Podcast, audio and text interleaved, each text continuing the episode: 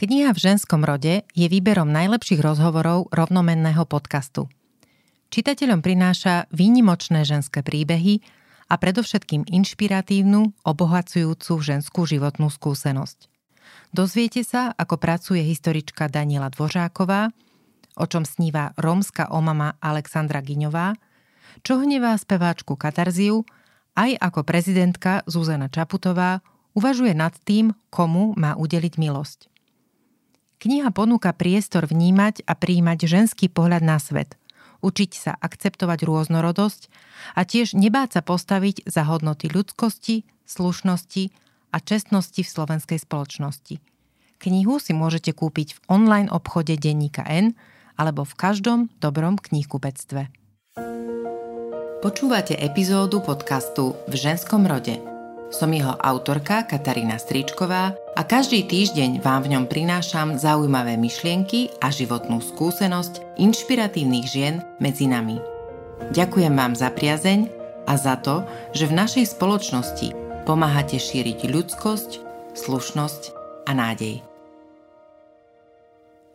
K učiteľke geodézie Alžbete Strižincovej som sa dostala cez jej syna a môjho dobrého priateľa Martina, vďaka ktorému už viac ako 4 roky počúvate tento podcast.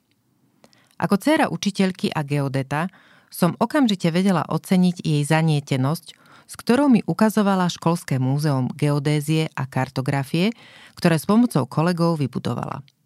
V ženskom rode dnes nie len o nádeji a láske, ale aj o rodičoch, učiteľoch a žiakoch, o radosti z učenia, spolupráci a o dobrých vzoroch, ktoré všetci potrebujeme.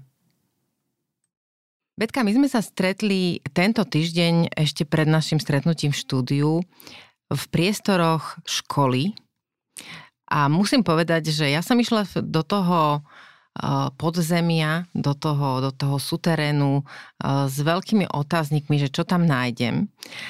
A našla som tam fantastické múzeum. A naozaj je obdivuhodné, čo ste tam vytvorili, pretože mi to dalo veľký obraz o tom, čo vo vás drieme. Ale kým sa pohnem tým smerom, že ako ste sa dostali ku geodézii, tak sa musím spýtať, vlastne čo vás tam priviedlo? Čo sa týka geodézie, tak v podstate ma ovplyvnili hrdinovia Vinetu a Olče Trhen, ktorí v tom čase v mojej dobe vlastne boli naši akoby hrdinovia, lebo dostať sa do Ameriky, žiadny, to akože sa nedalo. No a už som sa videla, že meriam v Amerike, ako Olče Trhen, čiže to bola taká jedna stránka. No a samozrejme ako decko nebola som bohviaký e, akože žiak, že by som mala samé jednotky, takže gymnázium vôbec nepripadalo do úvahy, no a potom pri výbere v podstate som mala na výber, lebo som mala rada fyziku že či pôjdem na učňovku do Oravy na, ešte v televízore, kde sa vyrábali. Tam by to bolo zadarmo, všetko vtedy sa študovalo, že vlastne ste sa učili za ten podnik. No ale nakoniec rozhodla blízko z Bratislavy. Bývali sme na Šmeralovej, terajša Kozia. Zochova, na Zochovej bola stavebná priemyslovka, no tak otec rozhodol, že stačí ti priemyslovka na Zochovej. No a tak som sa prihlásila vlastne na stavebnú priemyslovku. Vtedy sa to volalo len stavebná priemyselná škola. Dnes už máme v názve aj stavebná a geodetická škola. No a bola jedna trieda, ktorá bola venovaná geodézie. Vtedy priemyslovka patrila medzi výborné školy aj v súčasnosti, ale už to je iný trend. Ako vznikli bakalári, v podstate sa to tak e, zmenšuje tá, tá hodnota tej školy, aj keď je veľmi vysoká, si myslím. No a mama, ona bola domáca, ona bola v domácnosti, bolo naspäť detí, takže ona podporovala každého každým spôsobom. S mladším bratom sa trošku učila, so ja som nepotrebovala nejakú pomoc, ale učila som sa len to, čo ma bavilo. Tá priznám sa, že E, to, čo ma nebavilo, stačila mi trojka, že čo sa budem venovať na nejakej tejto. No a Ostalo to tak, že v podstate e, veľmi rada som mala tie praktické veci, praktické zručnosti a tam som aj dosť vynikala. Keďže som nebola až taký moc dobrý žiak, že mm-hmm. sem tam troječka bola, takže na vysokú školu jedine sami jednotkári boli vyznamenaní mm-hmm. a väčšinou to boli žiaci z gymnázií. Fakt ako vtedy boli tie gymnázia naozaj dokonale si myslím. V súčasnosti by som už to tak akože nevychválovala. Nie všetky samozrejme, že sú určite vynikajúce gymnázia a nie som proti gymnáziám, ale som proti tomu, aby rodič dával dieťa na gymnáziu len preto, aby malo gymnázium. A že nevníma, že on, z neho by mohol byť lepší technik. Mm-hmm. Že, mhm. že je to rozdiel v tom, že v podstate e, aj som tak pozorovala jeden pán riaditeľ nemenovaného gymnázia povedal, že no a čo, že veď aj štvorka je známka. Ja si myslím, že štvorky na gymnáziu nemajú čo robiť. Že tam by naozaj mali byť žiaci, ktorí sa chcú učiť. Ja nehovorím, že tí štvorkári sú preto takí, že sú akože slabí, pretože sa neučia. Čiže tam by mal chodiť, alebo by mali navštívať tie gymnázia len deti, ktoré sa chcú učiť, ktorí majú to učenie akože v sebe zakodované nejako, že aby ich nikto nemusel nútiť, sadne si a bude študovať a, a naberať tie vedomosti sám dobrovoľne. Uh-huh. Na priemyslovkách je výhoda, že v podstate trošku majú aj prax, čiže nie sú takí akože zadefiniciovaní, samé definície, aby uh-huh. sa na nich chrlilo. v tej teórii iba. Čiže v podstate uh-huh. majú, majú možnosť takéhoto výpadku. No a tí, čo sú naozaj veľmi zruční s rukami, tak tým odporúčam naozaj učňovské školy, kde budú mať e, ten e, výcvik celý týždeň a môžu sa tam vlastne e, vyžiť, lebo to je v podstate, aby dostal do života najlepšie prax v podstate. Ja sa teda priznám, že ešte v časoch, keď som ja išla študovať na strednú školu, pamätám si to, že tiež to ten človek mladý započuje, alebo niekedy sa teda o tom viac alebo menej otvorene rozpráva, či doma, alebo v škole. A vo svojej podstate už vtedy to bolo tak, že e, tie učňovské školy alebo stredné priemyselné školy boli považované minimálne teda rodičmi ako takéto, m, mm, taká druhá trieda by som to povedala, hej, taký, že aha, no tak tam idú iba tí nešikovní, tam idú iba tí nie celkom múdri. A e, rodičia ako keby mali ambíciu, že to ich dieťa musí dostať to najlepšie a musí teda ísť na to gymnázium. To ale podľa mňa e, tiež by som povedal, že tlačí niektoré deti do, do situácií, v ktorých sa nie celkom dobre cítia a, a druhá vec, že mm, nemyslím si, že jediné skutočne hodnotné vzdelávanie je iba to gymnaziálne a vysokoškolské. V čom podľa vás e, tkvie takéto, také nebezpečenstvo, by som to možno nazvala, aj zanedbávania odborného školstva? Terajší učni musia vedieť, také, mať, mať také zručnosti, lebo tam žiad, nebude pil, pilníkovať, nebude to obrusovať, všetko je to cez počítač. Čiže on vlastne si vymyslí ten celý model toho, ja neviem, nástroja alebo tej uh-huh. súčiastky. Celý si ho vymyslí v počítači a potom ho sústrží na elektronickom sústruhu. Nikto tu ne, nemá takú reklamu, alebo ja, jak by som to nazvala, že taký ako... Propagáciu, propagáciu toho, uh-huh, toho, toho školstva. školstva. Uh-huh. Buď, buď sa nadáva na školy, buď len učiteľia chcú mať peniaze, buď len neviem čo, ale mm-hmm. nikto nevníma školu ako takú, lebo škola v podstate tam dieťa strávi pol života. A nech ten priestor je poriadny, nech ten priestor je pre nich vhodný. A rodičia by si naozaj mali pozrieť tie rôzne školy, rôzne typy a pozrieť hlavne na dieťa. Môžem povedať, že zo skúsenosti mala som jedného, bol, bola som triedna, jednému chlapčekovi strašne krásne kreslil. Na mamička velice chcela z neho mať nejakého technika, aby rysoval, aby rysoval.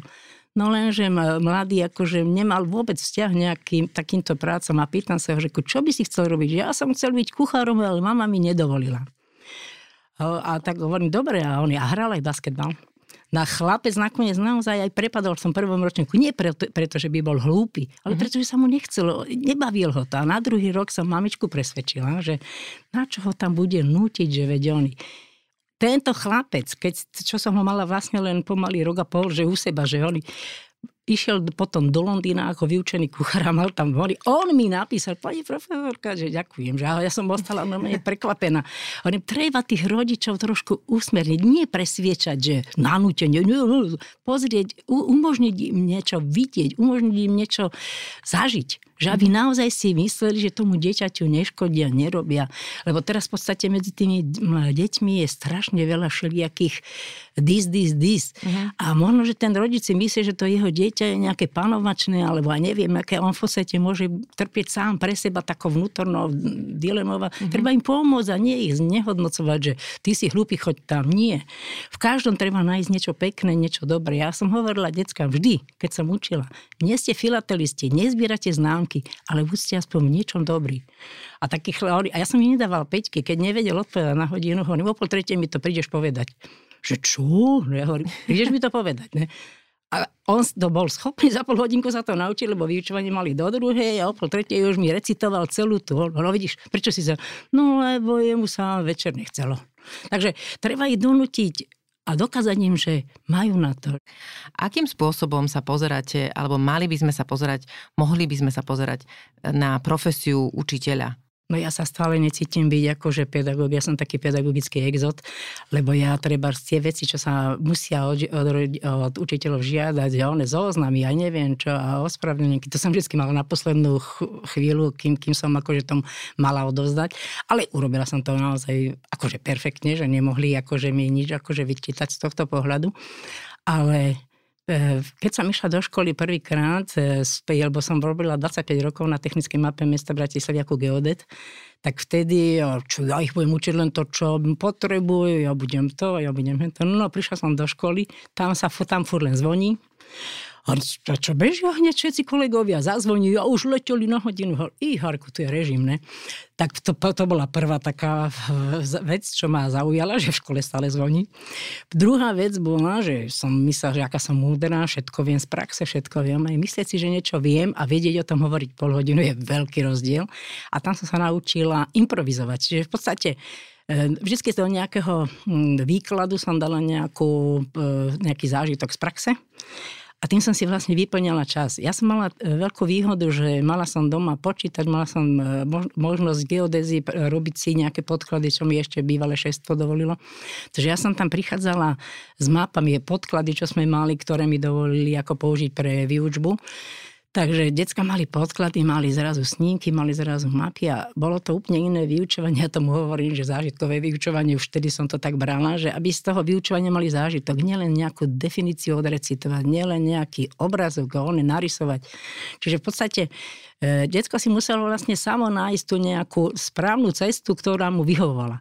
A ta, tak som to aj brala a v podstate žiaci ma brali ako takú spolu nejakú autorku tých všetkých ich A hovorím ten, e, že ja strašne som rada žiakov, ktorí sa pýtali, ktorí tam sedeli len takí ako takí prispatí, no tých som moc nie, ale musela som ich rozhýbať, aby ono sa hovorí, že kto chce zapaliť, musí horieť, tak neviem, či som horela dostatočne, ale väčšinou som to tak dala, že aby každý sa zapojil, aby nemali rozdiely, aby aj ten slabší, aj ten pomalší. A keď sme boli na praxi, nikdy som nedávala dokopy, že jedného dobrého, dvoch dobrých a dvoch slabých. Nie. Vždycky som dala najslabších do jednej skupiny a zrazu tá najslabšia skupina bola lepšia ako tí, akože vychýrení, ktorí stále sa pôsobili Prečo? dobrí. Preto, lebo dokázali, že navzájom sa pozbudzovali. Tí, tí múdri, akože tí, akože kvázi lepší sa predháňali, kto bude ako oni a potom nevedeli spolupracovať. Uh-huh. A to naraz len zistili všetci, že je, že preto, no a oni spolupracovali, lebo si pomáhali, lebo vedeli, že oni a naraz len boli najlepší. Takisto som mala dievčatko, ktoré bolo také zakriknuté, zakriknuté a nakoniec cez prax ja som mala mala takú podmienku, že mohli mať zadania vypracované krásne, farebne, všetko možné. Kto nevedel postaviť prístroj do 5 minút, tak jednotku z praxe nemal. A toho sa deti báli. Chodili dobrovoľne trénovať, lebo preto je radšej najdôležitejšie, aby vedel postaviť ten prístroj, že nebude tam pol hodinu stavať prístroj, aby strácal čas. Takže normálne. A naraz len táto najslabšia dievčinka nakoniec predhla tú najlepšiu a ostali všetci prekvapení, lebo ona to podcenila, no čo, no veď čo. A ona sa tak snažila, že vlastne zase bola dobrá. Čiže ja som stále podporovala tých slabších, nie tým, že by som im, e, že akože, že protekcia alebo čo nie. Úľavy, hej. Ale tým, že vlastne e, išli do popredia bez toho, aby o tom vedeli, že, že im to akože tak nanúcujem. A jeden, ja hovorím, že, že uh, hovorí, že Pani profesorka, že kvôli vám som sa začal učiť, lebo keď ste mi povedali, že takému dvojkarovi nebudem dávať peťky, tak ja som sa zrazu, že ja som dvojkar, idem sa rýchlo učiť. Takže toto mi povedal. Takže je to také, ale veľmi, veľmi na učiteľov záleží, lebo učiteľ, ja som si to tak vnútorne cítila, že môžete ublížiť slabému, môžete ublížiť dieťaťu. Dieťa môže prekonávať svoj vnútorný boj. Ja hovorím, môže ťa opustiť e, frajer, frajerka, teraz ty trpíš, to je pre teba najdôležitejšie. Ja do ňoho začnem hučať a on mi vyskočí z okna, lebo už to nezvládne. Čiže tam naozaj, e, ja som vtedy, ako keď nás poslali na e, doplnkové štúdium pedagogické, alebo dva roky musíte mať ako inžinier doplnkové štúdium, ja som to, čo také, na čo mi to je, ne? že veď viem učiť. Nie. Tam tá, hlavne psychológia, aby som mala aspoň základy, že čo v tom dieťati môže byť, čo v tom dieťati. A teraz naozaj obdivujem učiteľov, lebo teraz majú v triede veľmi veľa dis. Tí hyperaktívne deti musíte podporiť iným, iným smerom a na to tá psychológia je veľmi dôležitá, lebo ne, neubližujete tomu dieťať, on za to nemôže. A rodičia boli fantastickí. Ja som mala šťastie na fantastických rodičov. Hovoríte o spolupráci pedagóga a rodiča. Asi je to veľmi dôležité na to, aby to dieťa mohlo v tej škole naozaj excelovať a uspieť. A teraz nemyslím akademicky na samé jednotky, ale aby z neho vyrastal hm. človek, ktorý cíti, že má zmysel, že, má, že vie prinášať nejakú hodnotu do tej spoločnosti. Určite, určite. Ako tá spolupráca je nevyhnutná. Teraz naozaj tá agresivita, ale zoberte si, aké majú teraz vzory deti. Nič. Ani vo vlade, ani vo... Keď si zoberiete filmy, čo je program, máte tam 100 programov, čo môžete klikať od, od vidím do nevidím. Všade samé strieľačky, všade sami umeli nejakí oni, čo vás naháňajú, do čo viacej koho kokne, koho buchne, koho zmláti. Mm-hmm. Že v podstate nemáte žiadnu, tak, žiadny taký nejaký normálny vzor v tejto dobe. A tie deti sú, že asi taká zlá mládež, aká zlá, iná majú iné možnosti, majú iné zameranie, iné veci, iné, iné, iné prostriedky. Čiže to vôbec akože nie je, a nie sú deti na vine. Je na vine spoločnosť. Spoločnosť, ktorá nič nerobí, nič e, ne, nedáva tým deťom ako závzor. Teraz e, naši oni, ako čo máme ihrisko pred školou, si ste mohli všimnúť, mm-hmm Fantasticky sa o to starajú z planetky majiteľia tam, čo majú. Teraz normálne urobili pre deti vlek, taký, že sa tam spúšťa na vleku, no to je niečo úžasné. Toto by sa malo, spro... kto o tom vie, že to tam oni dali vybudovať? Kto o tom vie, že tam dali vybudovať e, e, fontánku? Nikto, nikde sa no teraz, o tom teraz, teraz budeme o tom vedieť, takže a, si povedzme, a, kde v Bratislave sa to nachádza. A, no, ale tak ak môžem urobiť reklamu, naozaj Ružinovský park pred našou školou, kde je teraz sídli stredná geodeti- stavebná geodetická škola, je naozaj upravovaný park česť tým, ktorí to robia. Vždy to je tam e, pokosené, vždy je to upravené naozaj. Lavičky, keď tam je nejaké drevené brvno už polamané, prídu opraviť na jar, že naozaj sa tomu venuje veľká starostlivosť. A tie decka sú, e, akože sa môžu tam hrať, môžu byť v piesku. Malé deti majú pie, také pieskoviska, šmiklačky. Na druhej strane teraz je vytvorená taká loď, mm-hmm. že v lodi sa môžu tam akože drevená mm-hmm. prelieska. Čo môžu hrať na pirátov.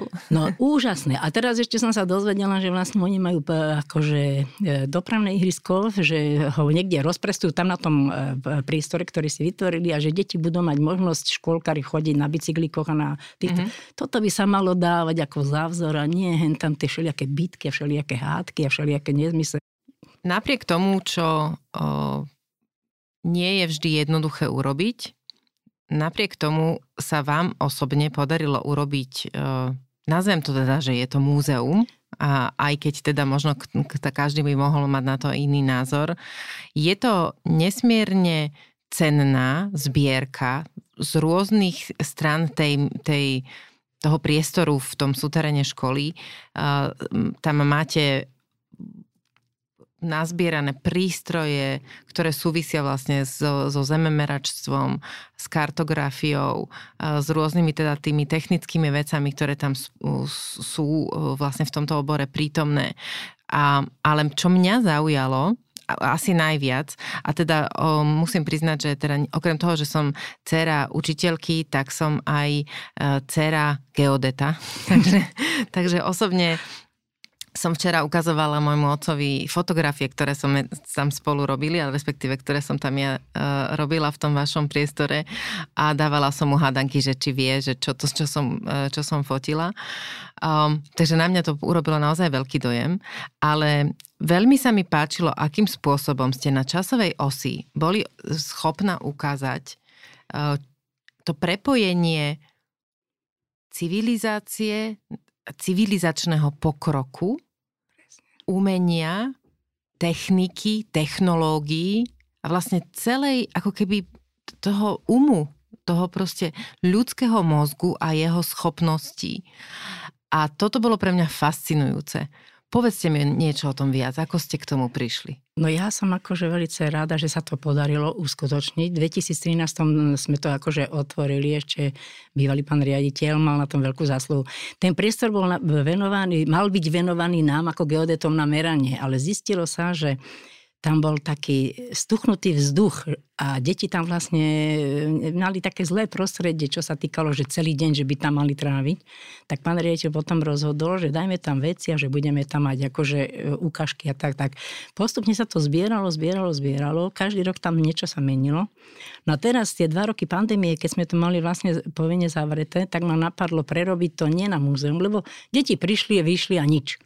A vlastne ide dosť veľký priestor, ktorý vlastne ako keby nebol využitý.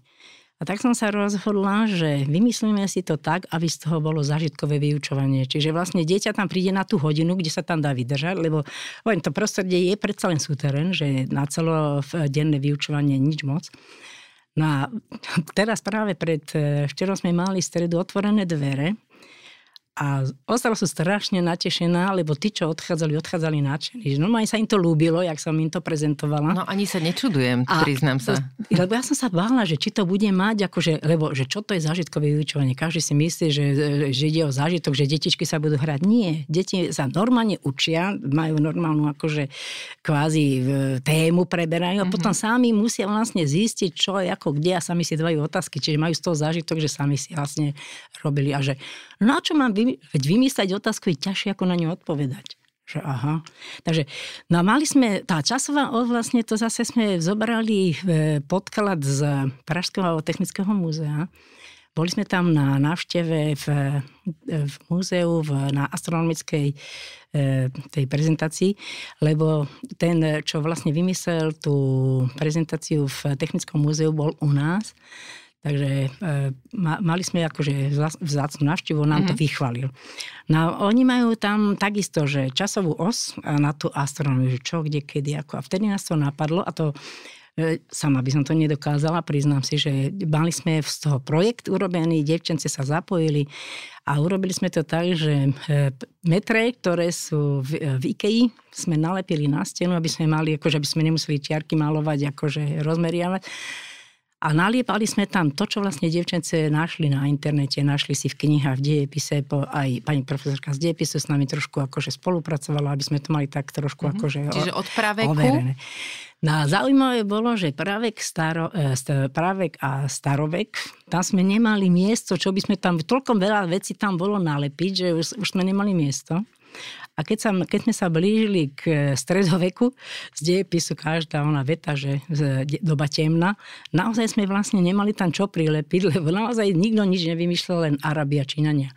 Takže bolo to také zaujímavé. Decka si to vlastne všimli, že je, tuto nič není, je, tuto... A nikoho nenutím, aby si to čítal, aby si to one, ale každý sa tam už pozrie, čo ho zaujíma, kedy vznikol papírus, kedy vznikol pergamen, kedy vznikol papier, že nie je to pre geodetov, nie je to len geodetické, je to všeobecné. A to sú v podstate dejiny spojené s geodéziou. Každý, ja teraz už akože nehovorím o múzeu geodézie, ale školské múzeum. Mm-hmm. Čiže školské múzeum venované všetkému možnému. A v podstate treba prepájať tie medzipredmetové vzťahy. Bez matematiky by sme si nevedeli vyrátať výšku, čo by boli geodeti. Veď geodeti sa predtým volali, že geometri. V Čechách to je ešte aj stále používané. Čiže z tej geometrie vychádzalo aj to meranie. Na čo prvý merači? Prví merači v podstate vychádzali z trojuholníkov a v podstate zameriavali, lebo pomocky na meranie uhol boli skôr ako pomocky na meranie dĺžok. Dĺžky sa merali dosť akože nepresnejšie oproti uhlom. Čiže uh-huh. tam vlastne vznikala taká, taká, ako taký e, bod. A prečo to bolo? No lebo tieto terajšie dĺžkomery, čo sú v podstate z tých e, buď elektronické alebo uh-huh. rôzne, tak vznikli až neskôršie. Čiže v podstate normálne dĺžkomery mali, museli ste mať latu, museli ste mať dĺžkomerný klín, museli ste to vedieť, čiže tam to nemohol barzdo odmerať. No teraz čo, tak chytíte elektronický oný prístroj, ale nechcem mať deti gombičkárov, že stlačí gombičok, aby mu to odmeralo. Ja chcem, Čiže on aby... tiež musí pochopiť, ja aký, chcem, aký áno, je tá, tá, tá geometria presne, a fyzika, ja, ako áno, funguje. Chcem, aby mali akože prehľad, aby sa vedeli, nie, že ja, lebo mňa e, stavební hovorili, že staveb, chlapci, že pani profesorka, čo ich to 4 roky učíte? Nás geodéziu naučia za jeden rok, že v treťom ročníku oni majú základy geodézie. Ja hovorím, môj drahý, reku, ja gombiky naučím stlačať aj cvičenú opičku, ale geodézie nebude. A on tak na mňa kúkol hovorím, nie, aby len stlačal gombiky, nie, ale, ale on musí mať také základné znalosti z geometrie, základné znalosti z fyziky, o vlnách, o magnetizme. Čiže to tam je všetko poprepletané. Čiže keď ideme do histórie, aby vedel, že to bolo historicky tak, historicky e, onak, že ako sa to vyvíjalo, ako sa to ako pretváralo, že nech má tú všeobecnú geodetickú vzdelanosť v sebe, aby sa vedel rozhodovať samostatne. Nie, že len bude stlačať gombičky. Príde k nemu druhý a povie, to mi stlač, to mi stlač to pre mňa nie je geodet. Ten stredoškolák by naozaj mal vedieť, ja už skôr by som povedal, že operátor merackých zariadení. Čiže mm-hmm. to už nie je, že prístroj, že nič, nič, ale tam už tu máte v každom ďalkomeri je počítačový systém, čiže v podstate môžete to považovať za ďalší počítač v sebe. Dáte to, vyberete z prístroja kartu, dáte do počítača a sa vám zobrazuje. Čiže teraz je úplne iný spôsob, čiže tam nestačí len ťukať, ťukať, tam treba trošku rozmýšľať a toto by som chcela dať tým deťom. Čiže to, to nie je len o našej škole, to je o, aj čo sme spomínali o tých technických mm-hmm. učňovských školách, to tam je samá automatika, samé počítačové zariadenia, samé počítačové systémy, čiže to už je úplne iný systém, iná doba čo priniesla. Ja mám otázku, ktorú si, akože mhm. ma, už mi to, ja som vám ju dala, aj keď sme no. sa stretli. Čo odpoviete e, žiakovi, ktorý teda môže položiť tú otázku provokačne, samozrejme nemusí to byť, že si to myslí, že ako mu dokážete, že Zem je guľatá a nie je plocha? No, ja vždy dávam príklad s, s loďou, že keď e, ste niekde na pobreží, niekde chodí sa teraz k moru a je tam vlastne tá hľadina toho mora a že nech sa pozera do, na obzor a tam neuvidí loď hneď celú, ale uvidí najprv jej komín a až potom sa približuje a potom vznikne celá loď. Keď by bol ho na nejakom kopci, v nejakom vrchole, už od 300 metrov je e, skreslenie z z dĺžky, čiže v podstate tam sa nám už skresľujú tie dĺžky. Čiže keď by on bol na nejakom kopci, z ktorého by videl, tak nevidí rovinu, ale vidí to vlastne celé, celý ten horizont je do oblúka. Keby bol v malom lietadielku, tam je to nádherne, tam už normálne vidí, že v podstate všetko je vlastne oblúk, čiže krásny oblúčik. Čiže naozaj sú tie dôkazy také, že je to naozaj pravda, že Zem je gulata. No ale hovoríš, akože pre nás geodetov, keď kreslím do roviny, tak Zem je rovná. že v podstate on musí do roviny pre, predať ten obraz z tej planety alebo obraz zo Zeme. Čiže musí pre, prekresliť tak s nejakým kartografickým zobrazením, ktoré mu to dá na rovinu. Všetky mapy, ktoré sa používajú, malé atlasy, všetko sú vlastne akoby pre pre, pre, prerobené do roviny. No, tak Čiže, to asi možno metí niektorých ľudí. Pre, presne tak, že, takže v podstate akože uhol. No, zoberme si, že treba, že na zenit, ne, že zenitové vzdialenosti a pritom je to uhlová hodnota. Že prečo zenitová vzdialenosť? Lebo to sa meria, to máte ako oblúkovú mieru, že oblúková miera je vlastne dĺžka oblúka. Nie je dĺžka dĺžka, ale je to vlastne oblúkový meter a v podstate máte to akože dĺžku, ale pritom je to oblúk. Čiže k stredovému uhlu patrí nejaká e, oblúková miera v, oblúka. Je to to isté hodnota len v iných jednotkách. Takže je to, je to ako, a to sú vlastne základy matematiky, lebo v matematike máte uhly, máte dĺžky, máte základné jednotky, máte fyzika, SIS jednotky a už sme zase v iných predmetoch. Čiže keď nebude vedieť základy z týchto predmetov, a na, na, na našej škole máme šťastie na matikárky si myslím, že dobrí sú len Naša škola da, e, veľmi veľa síl ich stálo, aby presadili matematiku povinne do 4. ročníka. To bol vtedy veľký veľký, bo všetky stredné školy mali akože matematiku v 4. ročníku nič, dobrovoľnú.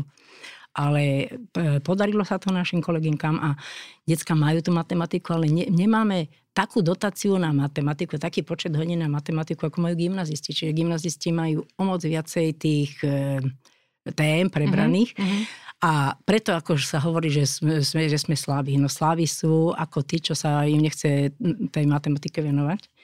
A potom veľa urobilo, že matematika nie je maturitný predmet, ako že výberový. Veľmi dobre bolo, keď bol výberový predmet, že matematika a cudzí jazyk. Mm-hmm. Vtedy jedna tretina no, tých, čo akože sa zaujímali o matematiku, naozaj tú matematiku si naštudovali, aby mohli zmaturovať. Teraz už jej nevenujú takú pozornosť, lebo s nej nejdu maturovať, no tak to takto podceňujú v podstate. Čiže keby to bolo akože e, povinne voliteľný, že matematika a cudzí jazyk. Samozrejme, že ten cudzí jazyk je teraz pre nich dôležitý, ale v podstate záležalo by, že na akú školu idú a tá matematika je na tých technických školách dôležitejšia ako ten jazyk. Matematika sa nedá naučiť, tu treba pochopiť, čiže to není, že len definíciu odrecitujem. Ja som takto napríklad nemala rada chémiu, ja som odrecitovala Nina, ty, ty, či ty, ale vôbec som to nevedela použiť. Ale recitovala som o 100, 500 a keď matematiku nepochopí, ten trojuholník nepochopí, tak potom vlastne on vie len nejaký ten vzťah, nejaký ten vzorec, ale tá, tam je, to je vlastne, že tam ten učiteľ musí im dať príklady, musí im dať tak, že Nezne, ne, aby to neznavideli, ne, mm, neznavideli. Mm-hmm, jasne, že, chápem, podstate, že aby, neznechutí. Aby neznechutil. Na záver by som chcela hovoriť o tom, ako ste vnímali tých svojich študentov a študentky. Aká bola um, práca a spolupráca medzi vami? No neviem, či som mala také šťastie od Pána Boha, alebo čo, ale mám taký pocit, že sme si dosť rozumeli, že ako v tomto, čo sa týka. Ja som im dávala, že čo od nich chcem, vedeli čo, ako, jak, kde. A oni vlastne sa snažili urobiť to, čo som od nich žiadala. Čiže v podstate, lebo e, zadanie, odovzdať zadanie, sa stali problém, lebo ministerstvo školstva odpísalo, že zadania môžu odovzdať do konca školského roka. Čiže ja by som septembrové zadania mohla zbierať v auguste na konci akože školského roka kvázi.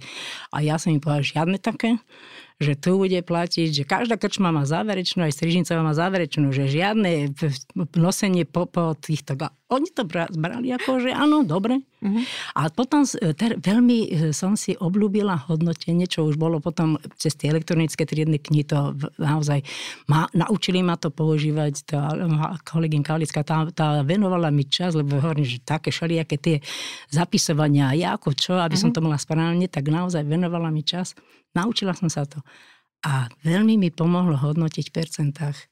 Nedal si mi prácu, máš 0%. Nemôžete dať 5, lebo 5 môžete dať len, keď, nie, keď vám donesie niečo zlé. Ale 0% nikomu nevadilo, tak 0%. Kým mu tam svietila tá 0, jeden deň, na druhý deň rodič si to prečítal, hneď mi odovzdal prácu. Čiže aj to bol taký veľmi dobrý akože e, prostriedok na tieto detičky, ktorým sa nechcelo. Nehovorím, že boli hlúpe, že boli nie, také lenivé, pohodlné. Takže toto mi veľmi pomohlo naozaj, že to je, to je výborný systém teraz. Takže to hodnotenie v no snáď som im niečo dala. No ja mám taký pocit z nich, že ja hovorím, moji bývalkovia ma neobídu, keď sa na ulici stretneme, tak ma pozdravia, tak si myslím, že akože nie, nie, nie je to také, ako by...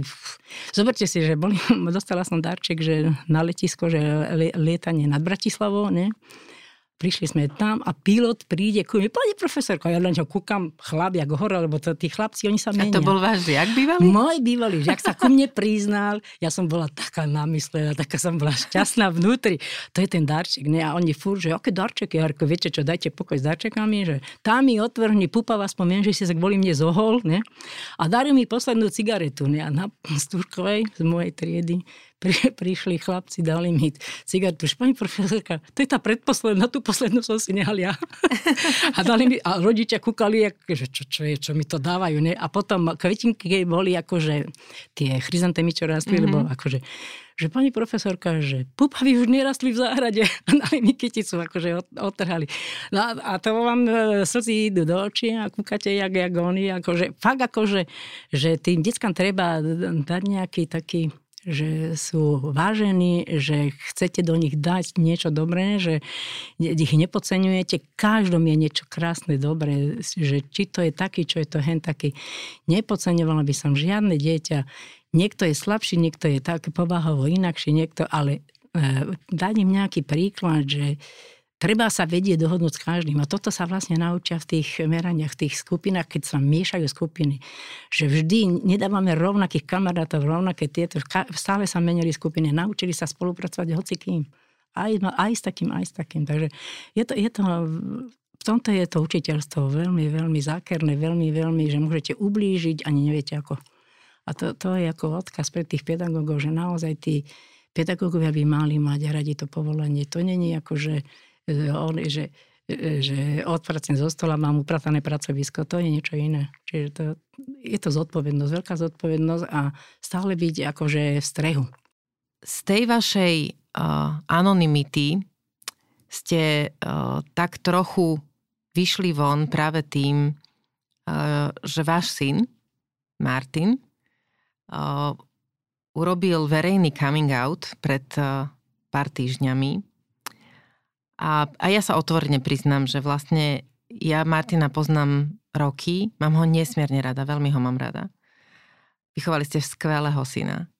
A ja som mala tú otázku, že aká mama stojí za týmto synom? Ako ste to ako matka prežívali? čo Martin urobil a aký vlastne Martin je? Mm, je to syn, je to syn. To akože, hoci čo, keď sa niečo stane vášmu dieťaťu, tak čo, zlomí si nohu, budete ho fúkať. Myslím si, že celá rodina ako taká ho bere stále takého, ako ho poznali predtým. A brat Austrálii, ktorý žil v Brati, prišiel na navštevu. Váš brat. Môj brat mm-hmm. a hovoril, Martin sa ho pýta, či mu to vadí a on hovoril, len chcem vedieť, či si šťastný. Si šťastný, že áno. Nie, nie je problém. Za čo sa mám hambiť?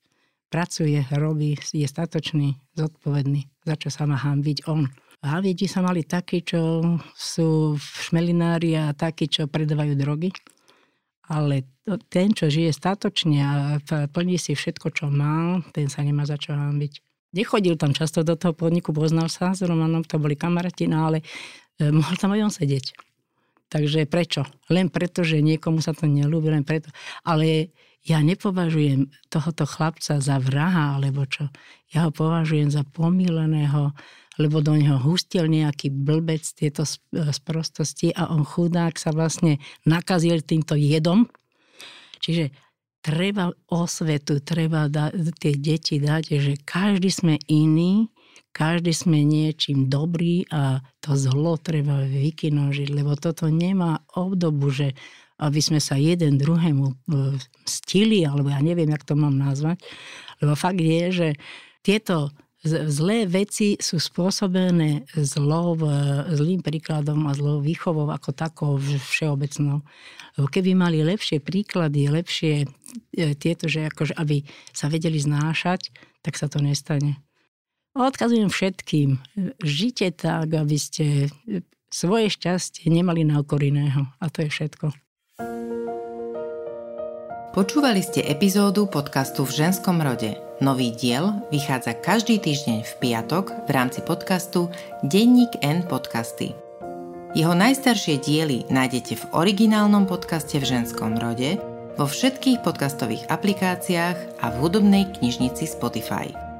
Rozhovory si môžete každý týždeň aj prečítať na webe Denníka N. Do počutia a dočítania o týždeň.